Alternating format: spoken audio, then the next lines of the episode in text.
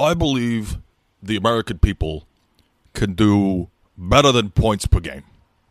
thirty-one percent of all field goals are three-point shots, and seventy-seven percent of free throws are made free throws. So you end up with one percent of all the players owning ninety-nine percent of the salary because fifty-eight percent of the shots aren't counted equally. And, and I think we can do better.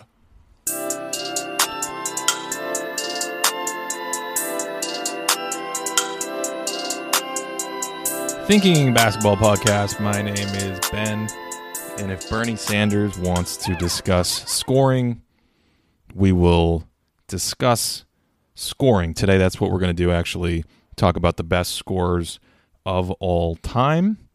We are going to uh, do it a little differently, though. We're going to we're going to talk about the value of scoring based on impact metrics. I've I've coincidentally done a lot of work this year, and especially over the, the summer, on scoring and trying to quantify its value, uh, what's the relationship between volume and efficiency. So we'll we'll talk about that today.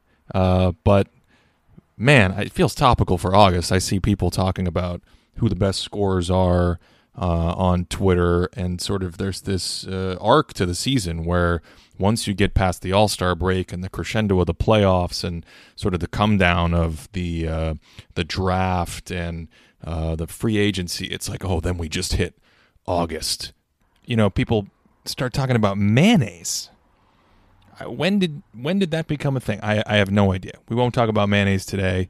Instead, we'll take the deep dive, look at some new stuff around scoring efficiency, talk about the greatest scores in N B A history. Let's just get it out up front, okay? Dirk Nowitzki is the greatest big man scorer in history based on the numbers, at least the numbers that we're going to look at today. And, of course, you can make a stylistic argument for that as well. Uh, and also, another thing that we'll talk about is that today's sensations like Steph Curry, who are absolutely blowing up, uh, scoring points with volume and with efficiency, are doing it better or or are more valuable with what they're doing than O G sensations like Wilt Chamberlain. So I, I don't know how long that's going to take to discuss, because I've never done a podcast. I'm just talking into a microphone by myself in my place. Uh, so we'll we'll attempt to wade through those waters um, with some alacrity. But before that, uh, kind of uh, there's a P S A that I want to get out about scoring. When we talk about scoring, um, it's this idea that scoring in many ways is a false dichotomy, because we draw a line between scoring, and we and we take guys and their points per game and their field goal percentage and their fadeaway jumpers and all that stuff, and we put it in one bucket, and we somehow separate that from the other bucket of offense, which is things like passing, creating, you know, collapsing the defense, uh, the quality of your shots based on the teammates around you, how much you're holding, you know, gravity, how much you're holding an opponent out uh, on the perimeter or something like that. We we we tend to create this dichotomy between these two things, where it's actually very hard to separate them. I'll I'll attempt to do it today. Uh, I've done some statistical work this year, as I mentioned, that attempted to do that as well. So we we can kind of fudge it. We can kind of get a pretty good estimate of what that means. But I always have a really hard time overlooking the oppor- opportunity cost of scoring, meaning every time you go to shoot or score as a player, you're potentially sacrificing a better option by whipping the ball to another player, or driving and kicking, uh, starting a string of passes that leads to an open three or a dunk. I mean, he- here's the dirty secret of the N B A that's been exploited rapidly in the last few years after uh, analytics guys were saying, hey, or more than just analytics guys, just, just guys breaking down the game were saying, hey, a wide open three-point shot from a role player is better than a double team fadeaway from Kobe. It, it's just mathematically, and a dunk, a dunk from, you know, Bo Outlaw or Miles Turner or anyone who you associate with having less skill than, uh, you know, Kevin Durant or something is a better option all the time. And so to work for that option is ideal. There's been a big shift toward that with the emphasis on Mori ball and three-point shooting and all that stuff. That's how we get here. But when we just do stuff like we're going to do today and try to look at scoring by itself, it, it really is uh, a false dichotomy. It's, it's splitting uh, a category unto its own that has a very hard time living on its own. When you go to shoot, when you post up for three seconds and you're a very efficient post up player, you're sacrificing a different path on offense. And I talk about this in Thinking Basketball, if you guys have read that. Uh, it sounds familiar, so I won't beat a dead horse there. So the classic question when it comes to evaluating scoring impact or scoring proficiency Uh, with, you know, volume, points per game, points per one hundred possessions, whatever it is, and efficiency, you know, effective field goal percentage or true shooting percentage. Hey, stand back, blog boys. I am going to use true shooting percentage instead of effective field goal or field goal percentage. The ten-second reason is because true shooting percentage is just points per shot. That's all it is. It's the same math. It just... incorporate, just like Fake Bernie said at the top, it takes into account threes, it takes into account twos, and it takes into account ones. So anytime you hear me say efficiency, I'm just talking about points per your scoring attempt. Every time you go to the line or take a three or take a jumper from the mid-range or whatever, that's an attempt. And the classic conundrum in the world of basketball statistics is, well, how how do you balance scoring and efficiency? Do you give credit to guys who are well ahead of the league, uh, but they shoot less? Or guys, you know, how do you handle the Allen Iverson case of guys who are, you know, scoring in huge, huge buckets, but their efficiency isn't really that great? Uh, so we'll get into, or or, or this metric uh, that I kind of used solves that problem, or at least it attempts to balance them Uh, in a particular way. But before I get to that, uh, defining a pure scorer, that's another term related to this false dichotomy. Defining a pure scorer was something that I equally struggled with. I went out to Twitter, got some great responses, and the general idea, the general takeaway that, that I gleaned seems to be there's some idea, pure scorer, connects to this idea of of, of generating offense Um, or self-generating offense in a variety of situations. In other words, can you create good looks and execute on those looks with efficiency, whether you're at the rim, on the perimeter? It, do- it doesn't matter whether those shots are hard or not. If you have a hand in your face, what matters is, do they go in and can you generate them? Almost like on demand, right? So the idea around the best scorers or a great pure scorer doesn't seem to be rooted in just isolationism. You know, you can uh, score really well off the ball. You can come off screens. You can cut. These are all things that uh, kind of build into the scoring profile. Uh, but it certainly seems to be about the idea of being able to generate them. The more easily you can generate high quality looks and convert those looks, the better you are as a scorer. And we think in general that's going to be reflected in your box score scoring metrics, in your stats and your points per game and, and your efficiency and things like that. I've always wanted a way to balance scoring and efficiency. And I've always wanted a way to figure out just how much scoring is worth. Like, really, how valuable is it to be a great volume scorer? Forget passing and creation and defense and all that other stuff that is potentially really valuable. Just if you go back in time, starting with Wilt Chamberlain, like, he's the big scorer. He averaged fifty points per game in a season. How valuable is that? And so to set out and answer that question, the first thing I did was I took our our sort of baseline of value metrics that we have in the public sphere, which is plus minus. And we can, if if you're not familiar with it, the the the thirty second spiel is that we can take basically what happens when a guy's on the court. We can look at the scoreboard, and then when he goes off the court, we can look at the scoreboard, and we can check the difference, and we can say, okay, how how valuable, how much is this guy impacting the game when he's on the court for his team? And then you say, okay, well, I got to adjust for how good his team is, and I got to adjust for how good his teammates are, and we do some adjustment, and we get that figure. And we get a, we get a pretty good idea of, in actual points per game value, how important a player is on his team. And if he changes teams, it might change because his role might change and things like that. But in general, uh, it's not a player ranker, but it's a very good measurement of a guy's value on a team. So we've had that for a long time, and that actually lets us know stuff like, well, on this team, we think this guy's worth, say, five points per game, something like that, seven points per game, three points per game. But then the question is, well, out of that, how much of that comes from his scoring? So step two is to translate, if you will, the actual real measurement of how the guy affects the scoreboard with what the box score indicators predict.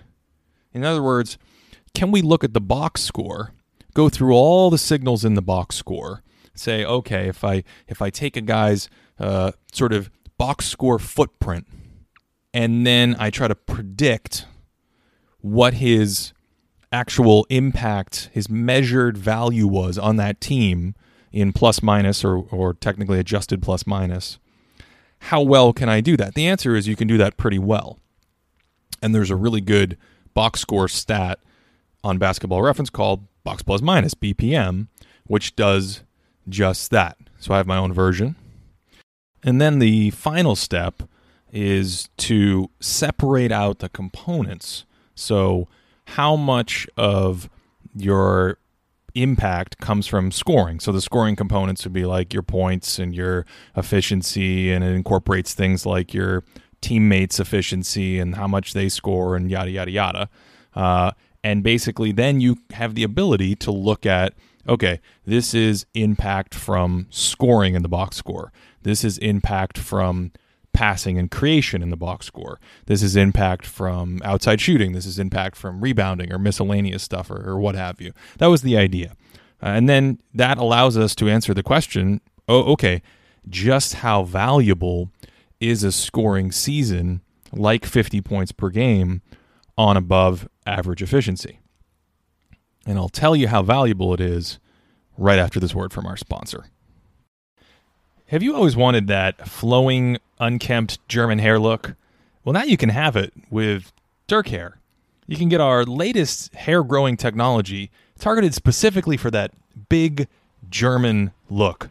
Golden locks are in your future at Dirk Hair. Visit w w w dot dirk hair dot d e to start your trial today. Enter promo code THINK and get fifteen percent off. It's guaranteed, or your money back. That, of course, is a pro bono sponsorship. The real folks who power the show are patrons. They support it at patreon.com slash thinking basketball. If you want to support the show and contribute, you can head over there. It's patreon dot com thinking basketball. There's some other stuff as well if you browse around.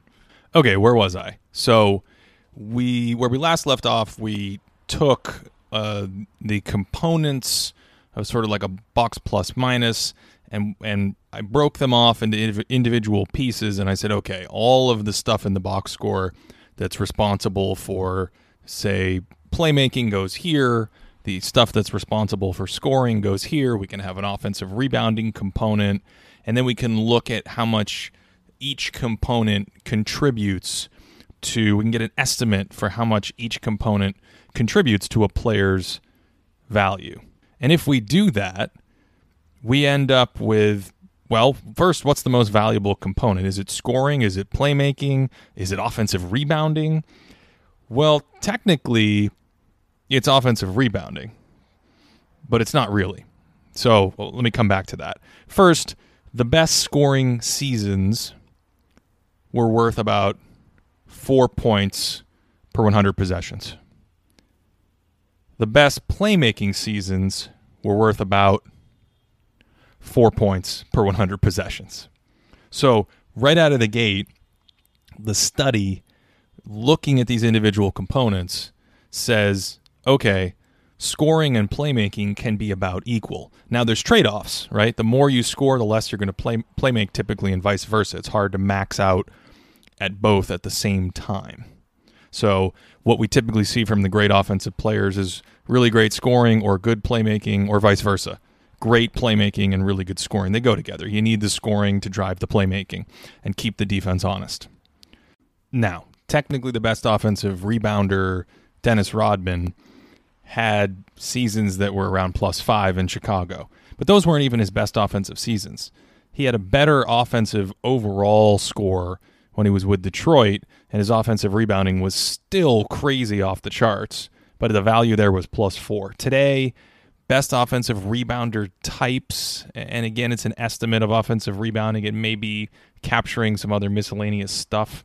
Uh, DeAndre Jordan, who kind of, uh, you know, falls behind in other areas, most of his offense comes from this offensive rebounding component. It's maybe around plus three or something. So it's it's less than the scoring and playmaking, but I think for me the take home on offensive rebounding was that it could actually be pretty significant in terms of value. And of course, Rodman himself was a positive or valuable offensive player by all kinds of studies. If you haven't read uh, Skeptical Sports, Benjamin Morris, he did a bunch of stuff on it.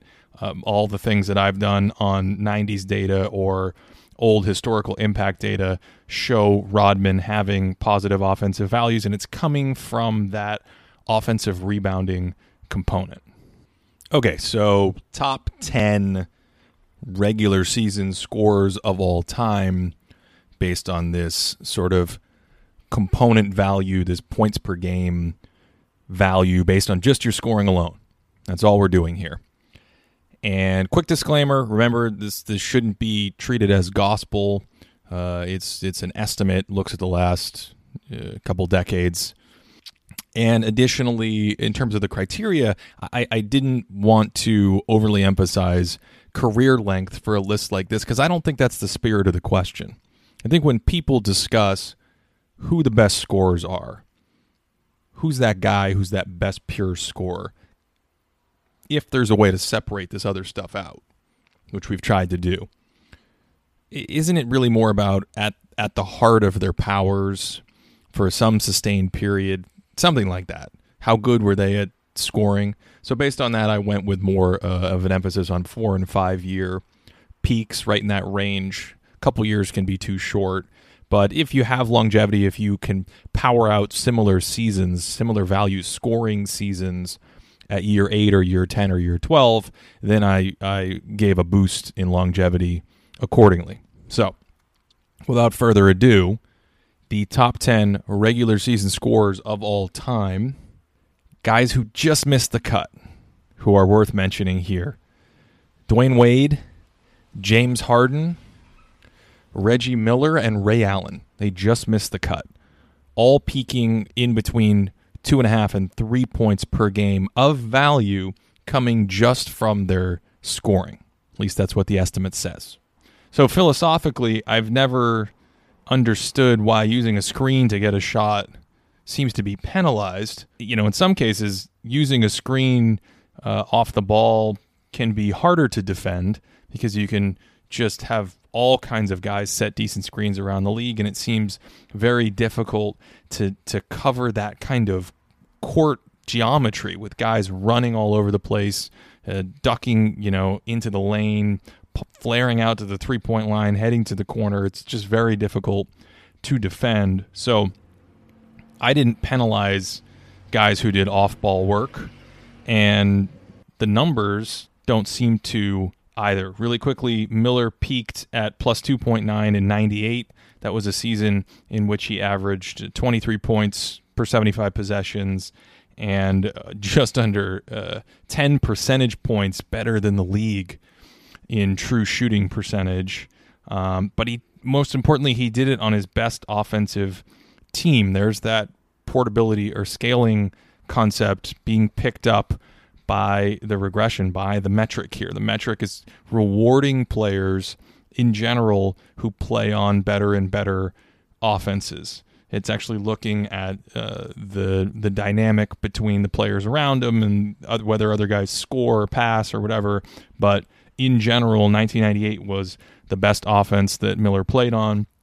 He was able to put up those really nice numbers on that offense, and the output here is essentially this scoring component.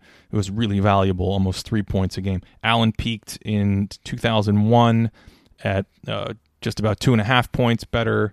He was uh, same scoring rate and very similar efficiency. Now you compare that to guys like Wade and Harden. Wade had way more volume in his best season, two thousand nine. Crazy volume. He averaged thirty-one points per seventy-five. That's one of the highest scoring rates in N B A history, but he was only three percentage points better than league average. Again, that's there's nothing wrong with that. But when you take that efficiency on that kind of very mediocre offense, the algorithm actually says, wait, that's not super valuable. It's good. There's nothing wrong with it. But this idea, you know, the, the pattern that essentially it's picking up is saying, if you are a guy who's carrying these sort of lesser scoring teams or, or lesser offenses, then in general, that's not going to translate to as much value on the scoreboard. Um, similar but different in the case of Harden. Harden also had a huge, last year was his peak actually, and he averaged thirty-two per seventy-five on six percent better than the league in efficiency. That those are crazy numbers. Those are all-time level numbers. But again, the algorithm looks at the whole thing and it says, okay, something's going on here. Essentially what it's saying is something's going on here with Harden's isolationism that isn't quite as valuable. Otherwise, this would be a, a season in the threes or something like that. To me, these are the big takeaways when I look at studies like this, whether they're my own and it's and it's work I do on my own or it's other folks. I'm I'm trying to look at patterns or try to understand what some kind of algorithm, uh, regression, machine learning tool, whatever it is, I'm trying to understand what it says. You know, we can we can create now incredible, we have these uh, neural networks and deep learning techniques, but they can get very opaque. You know, you can it can sometimes become difficult to say. It's like the the chess computer. If you watch Alpha Zero, it's like, okay, why is he doing that? You can you can maybe study it and, and try to glean after a while what Alpha Zero conceptualizes. But the challenge is um, when you run it, he doesn't turn around and say, or it doesn't turn around and say, uh, okay, guys, I figured out these things about chess that you didn't know. Okay, guys, I figured out this thing about basketball that you didn't know. So I, I, the whole purpose of this exercise is to deconstruct something like this and to say, let's look at the individual components. Can we kind of approximate them? And we use the box score and we look at the individual components. And then we say, okay, we can go a level deeper. What scoring seasons are really valuable according to this? And, it, and it, you know, it's not gospel, right? It's not gospel, but you can look at the patterns. And the patterns are saying, scoring seasons on better teams, on teams that move the ball more, on teams that where you can show essentially that you're the beneficiary of other people's good stuff happening, that seems to be rewarded by this algorithm. And to me, that's that's one of the most profound takeaways, along with just finally being able to answer that question of how valuable is scoring along with playmaking. Okay. Let's do the top ten. I think it's time to get serious and cue the theme music. You must excel at Excel. You've got a row, you've got a column. You must excel at Excel. A lot of data going on in between. Excel at Excel. Let's connect the dots and use some functions. Excel at Excel. Okay, coming in at number ten, and this may be a bit of a surprise, Wilt Chamberlain. Wilt Chamberlain, now now the metric really only goes back to nineteen seventy-seven, but I did go back and estimate. What we're missing before that is stuff like turnovers. And you can go back and estimate. It gets a slightly fuzzier, but you can go back and estimate for the guys who really had a shot at this list, namely Baylor, Wilt, Jerry West, and Kareem, of course. We have Kareem's last twelve years. We want his whole career. So I went back and, and did that just for fairness, and I think Wilt, his numbers put him right in this range. He he possibly could be moved even ahead of another guy or two, but that's about it. And I kind of gave him the tiebreaker over the the honorable mentions earlier, just because the era estimate is fuzzy and things of this nature. Now, another big takeaway here is finally being able to answer how valuable is a fifty-point scoring season on decent efficiency, if we actually put a number to that. And in this case, it says it's worth about three points per one hundred possessions. Your plus-minus value on offense is helped just from this scoring by three points. His numbers, by the way, now, now a couple things going on here. First of all, fifty points per game then would be closer to like thirty or thirty-five points per game today, because Wilt played way more possessions to get to fifty points per game, easily twenty-five percent more possessions than a typical team in two thousand eighteen. And he also played the whole game. He never came out of the game. So he was able to rack up a lot of opportunities to score these points. And, and possession adjustment isn't a perfect one-to-one match. Your position matters and things like that.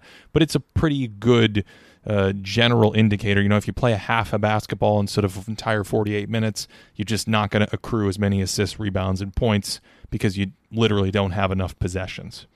Now, when we convert that to the scoring rate we have today, Wilt's actually coming in at about twenty-nine points per seventy-five, and his, his shooting efficiency is six percent better than the league. So he's kind of in that ballpark of where Harden was, uh, you know, Wade season, stuff like that. Still a great season, um, incredible scoring season, and the fact that it was plus three and a really, really like high-level all-time season is represented here. But the the important takeaway is that just because a guy did that back then doesn't mean you should expect his team to be improved by five points on offense, seven points, something crazy like ten points on offense. And if you're not familiar with the effect of efficiency on wins, take a five hundred team, add three or four points to their offense, and they'll be a fifty-win team, somewhere in that range. Take a five hundred team, add seven points to their offense or something, keep everything else the same, they'll be like a sixty-win team.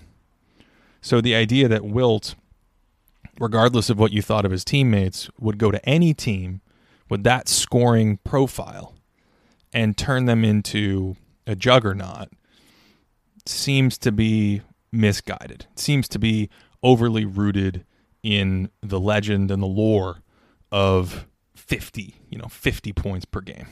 So that's Wilt coming in at number ten. Number nine, another huge name, another big scoring season, Kobe Bryant. Kobe went over plus two in this metric nine times. That's really good. And his peak, of course, was two thousand six.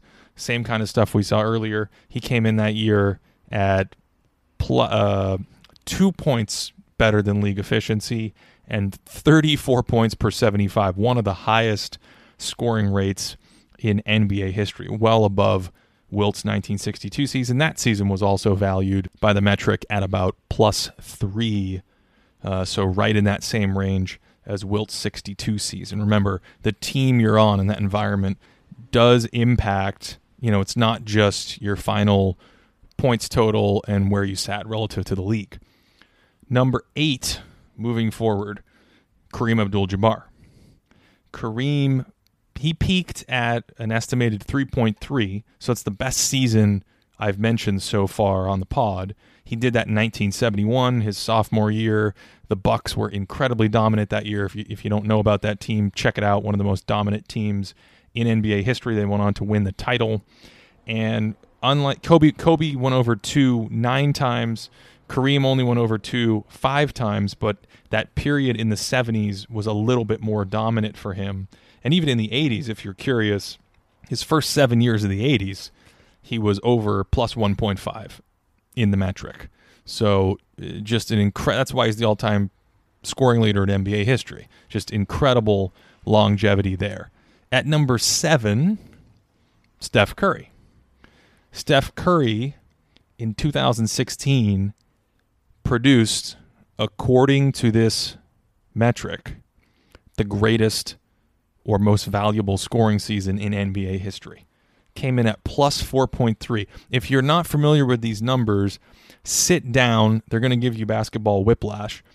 He averaged thirty-two per seventy-five. So that's right. By, that's ahead of sixty-two Wilt. That's right behind Kobe. That's up there. That, that is one of the all-time greatest or most prolific scoring seasons ever. And he did it thirteen percent ahead of league average efficiency. thirteen percent. And of course, he did it on a monster offense, which is why the metric is saying, yeah, we got you. You're you're over plus four. And in fact, he's been over plus two and a half the last four years. Really, really big number last year, again, in eighteen, when he quietly averaged uh, thirty points per seventy-five on twelve percent efficiency, twelve percent ahead of the league. Number six, number six, a guy um, with thirteen plus two seasons, incredible longevity scoring the ball, and that's Dirk Nowitzki. His uh, peak in two thousand three and two thousand seven was right around uh, three plus three, and in those years he was right around uh, twenty-seven points per seventy-five and six percent better than league average. Number five is Shaquille O'Neal.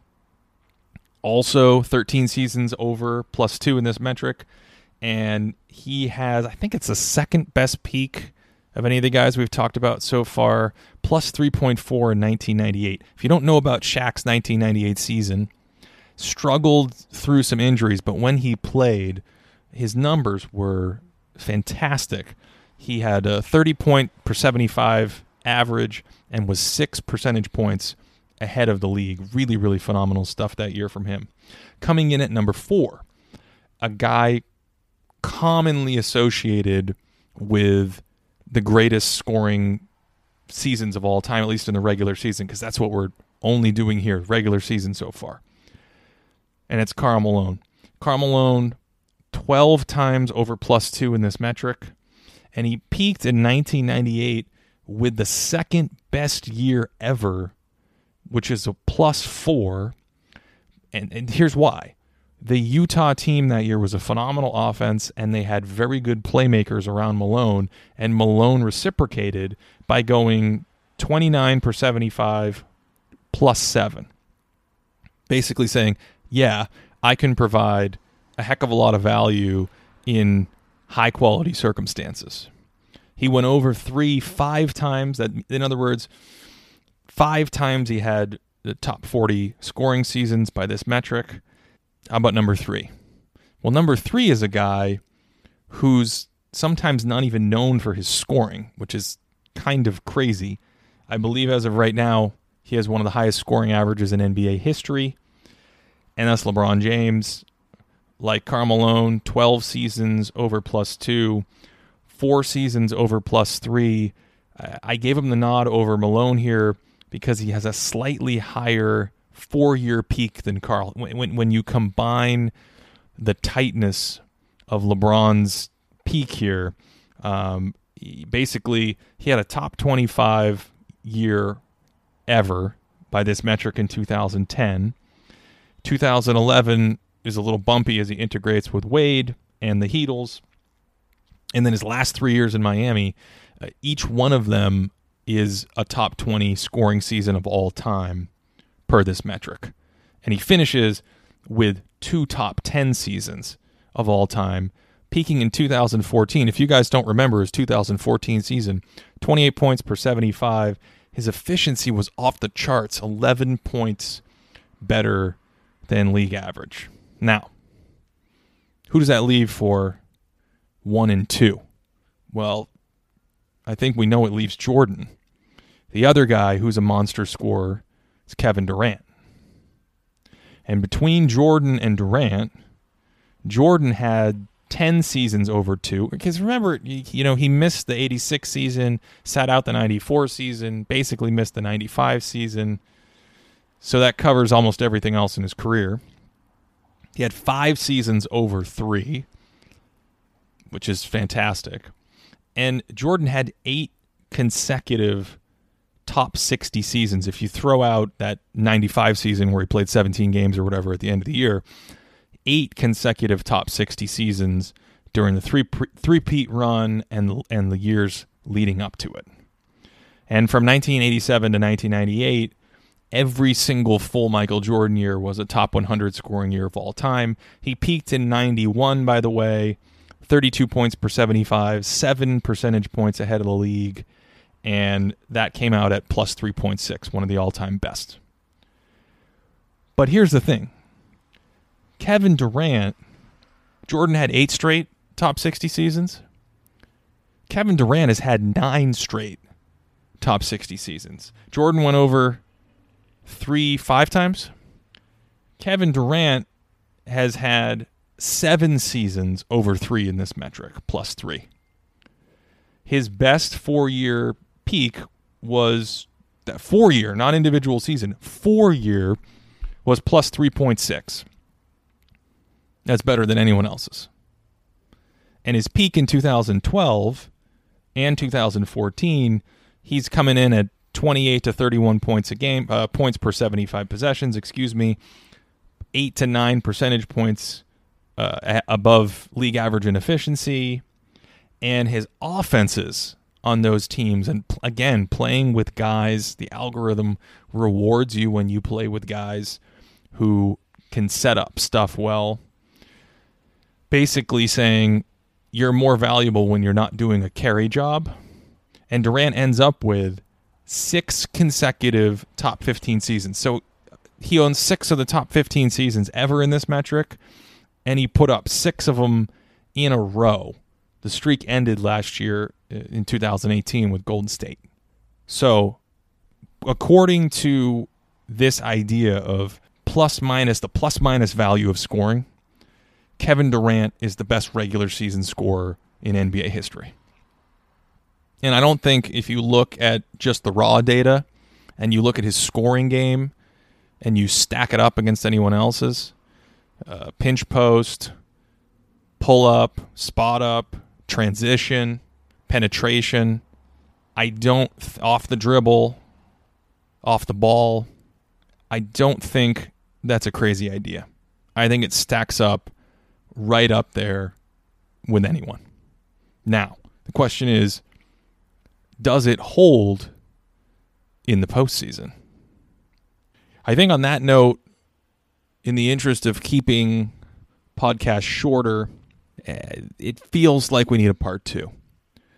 Because in part two, what I want to get to, what what's still left on the table here, is to look at the guys who have changed the most between the regular season and the postseason. To now, we can of course do that across the entire box score or across a player's total performance, and I've got articles and studies that I've done on that before.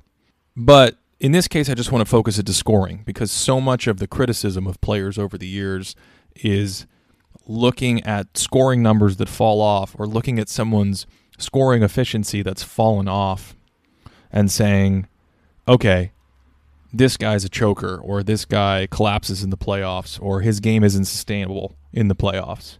And I think I want to give that its due time. It might not take as long as where this installment is, but that to me feels like a natural breaking point where we can talk about the guys who have improved the most in the next installment. And in that episode as well, we can then take that information, combine the regular season and the postseason. I think in this case, you got to give way more weight to the postseason. The defenses were harder. The stakes were higher. And that seems to be in line with the spirit of what uh, everyone, at least the feedback that I received, was saying is really the spirit of this question when they think to themselves, who's a great scorer or who's a great pure scorer? So we're going to do a part two. Part two, we'll talk about who improved the most, and in part two, we will finally get to the list of best overall scorers. But yes, for now, Kevin Durant does indeed, at least according to this take, it does indeed paint Kevin Durant as the best regular season scorer in N B A history. Michael Jordan second.